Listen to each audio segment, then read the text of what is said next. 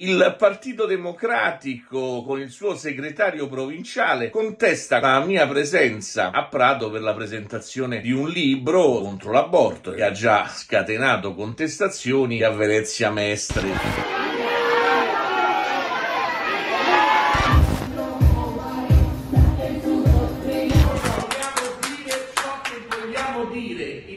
Assoluta libertà, come voi avete la vostra. Sono uomini che parlano di cose delle donne.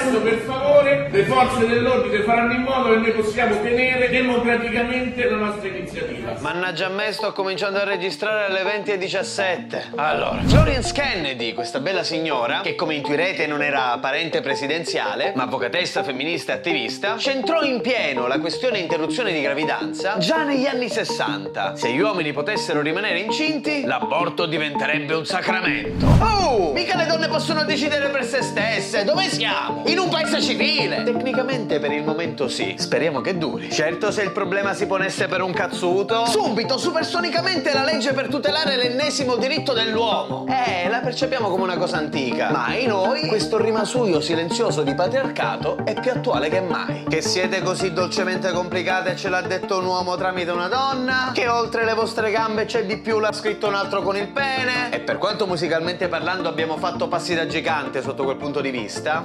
nell'immaginario collettivo italiano la considerazione per le femmine è ancora ferma al dududù di zucchero. Infatti, purtroppo, ancora oggi diamo credito a uomini che scrivono di questioni uterine senza avere lo sticchio. Perché lo facciamo? Mistero della fede. Flo a suo tempo diceva le sue cose sensate in America. Qua in Italia, un poco più tardi, ci abbiamo avuto Oriana Fallaci con il suo capolavoro Lettera a un bambino mai nato sull'argomento. E lì dentro c'è già tutto, ogni singolo concetto che conta. Eppure ancora oggi, qua nel bel paese, c'è uno scribacchino che imbratta da anni foreste col suo niente, rimanendo comunque ad anni luce di distanza dal premio Strega e ad appena il doppio dal Nobel per la letteratura. E per fortuna! Infatti, quel buon tempone della Dinolfi Nazionale, nascosto nella pancia di un hotel di Prato, ha presentato la sua carta straccia contro l'aborto. Non l'ho letto. Eppure, sarò presuntuoso, immagino perfettamente cosa ci possa essere scritto. Anche perché Mario non ha mai fatto mistero delle sue idee. Allora, ho visto che Adinolfi dà del fascista dal suo Twitter ad un tizio del PD. Voglio partire schierandomi dalla parte dello scrittore. Sinistri che non siete altro. Lasciate in pace Marietto. Ha ragione, non sto scherzando. Impedire la diffusione delle idee è fascismo. Sia Adinolfi che chiunque può dire o scrivere quello che vuole. Oh, e questa è fatta. È incredibile che ancora si debbano specificare queste cose. Però vabbè. Però, però, non bisogna ignorare quello che uno pensa, dice e scrive. Sarebbe pericoloso per la democrazia ignorare chiunque. Ah, attenzione. Un'ultima ora parecchio datata, scusate il ritardo. Mi dicono dalla regia che la democrazia è morta proprio perché non si ascolta più chi la pensa in maniera diversa da noi? Ah, scusate, è possibile mai? Sì, diciamoci la verità. Manco i cattolici ci credono più a sta favoletta dell'aborto come male del mondo. O perlomeno, e per fortuna, non tutti i cattolici. Alleluia! Cosa bisogna fare, caro PD? O cosa bisogna fare pure per te che voti da qualche altra parte? Ma quello che scrive Adinolfi ti sta comunque stretto. Tipo, che so, il sindaco leghista che è per la registrazione dei figli nelle famiglie omogenitoriali. Sì, perché su certe questioni non c'è destra e sinistra, per fortuna. Ma più banalmente cuore e egoismo. Il libertario, io per la mia vita scelgo da me. Contrapposto al più paternalistico, io che sono meglio di te, scelgo per me e per te. È tutta qua la faccenda. Ed è così per tutte le questioni morali, eh? Tipo, hai una malattia incurabile e vuoi morire? Muori pure. Contro... No, ti teniamo in vita per dispetto, perché noi sappiamo cos'è meglio per te. Tipo, vi leggo un post di Provita e Famiglia. Informiamo i sostenitori dei diritti delle famiglie arcobaleno che la realtà ci dice che la mamma è una sola, quella che partorisce il figlio. Il padre è colui che l'ha resa gravida. Non ci sono altre possibilità. Un utente a caso risponde. Buongiorno, Provita, sono un uomo. Io non ho ingravidato mia moglie e lei non ha partorito nostro figlio. Come dobbiamo comportarci adesso? Dobbiamo riportarlo in orfanotrofio? Ed è scacco matto del senso all'insensatezza, signori. Perché allora, se per chi adotta senza mettere di mezzo i propri gameti, la genitorialità è una cosa così normale, quando a chiedere di diventare padri o madri sono due coppie di minchia o un bis di fesse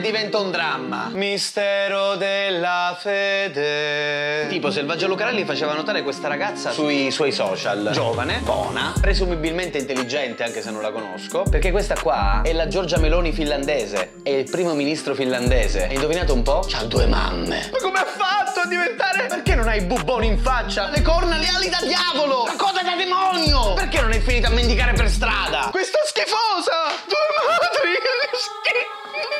Vabbè, accennavo prima, ma poi mi sono perso nel mio caos. Cosa si dovrebbe fare per dare una risposta chiara al libro di Mario Dinolfi? E o a chi la pensa come lui su certe questioni? Allora, caro mio compagno d'inferno, sì, sì, loro che sono pro vita andranno in paradiso. A noi che siamo contro la vita ci tocca l'inferno. Insomma, che devi fare? Prendi carta e penna, siediti, rifletti e piazza tutto quello che c'è in testa, in bocca o nel cuore fra delle pagine. Partorisci un libro tu. Pessima scelta di parole. Sì, scrivere un libro è lungo, stressante e complicato.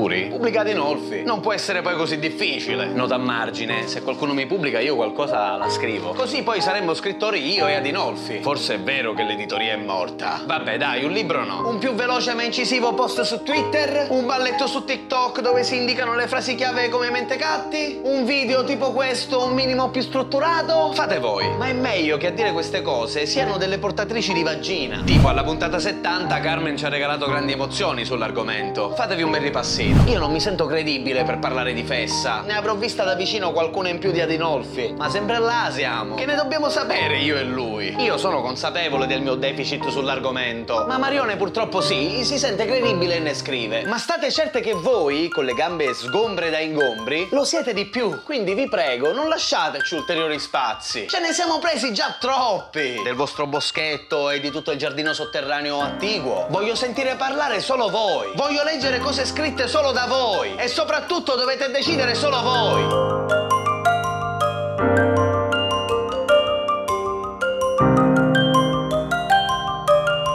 Avanti, prova a sentire. Oh, come è il suo piedino clo! Larry, volete no, no, spiegarmi no, che no, cosa no. sta succedendo? Aspetta, un bambino. Presto sarò mamma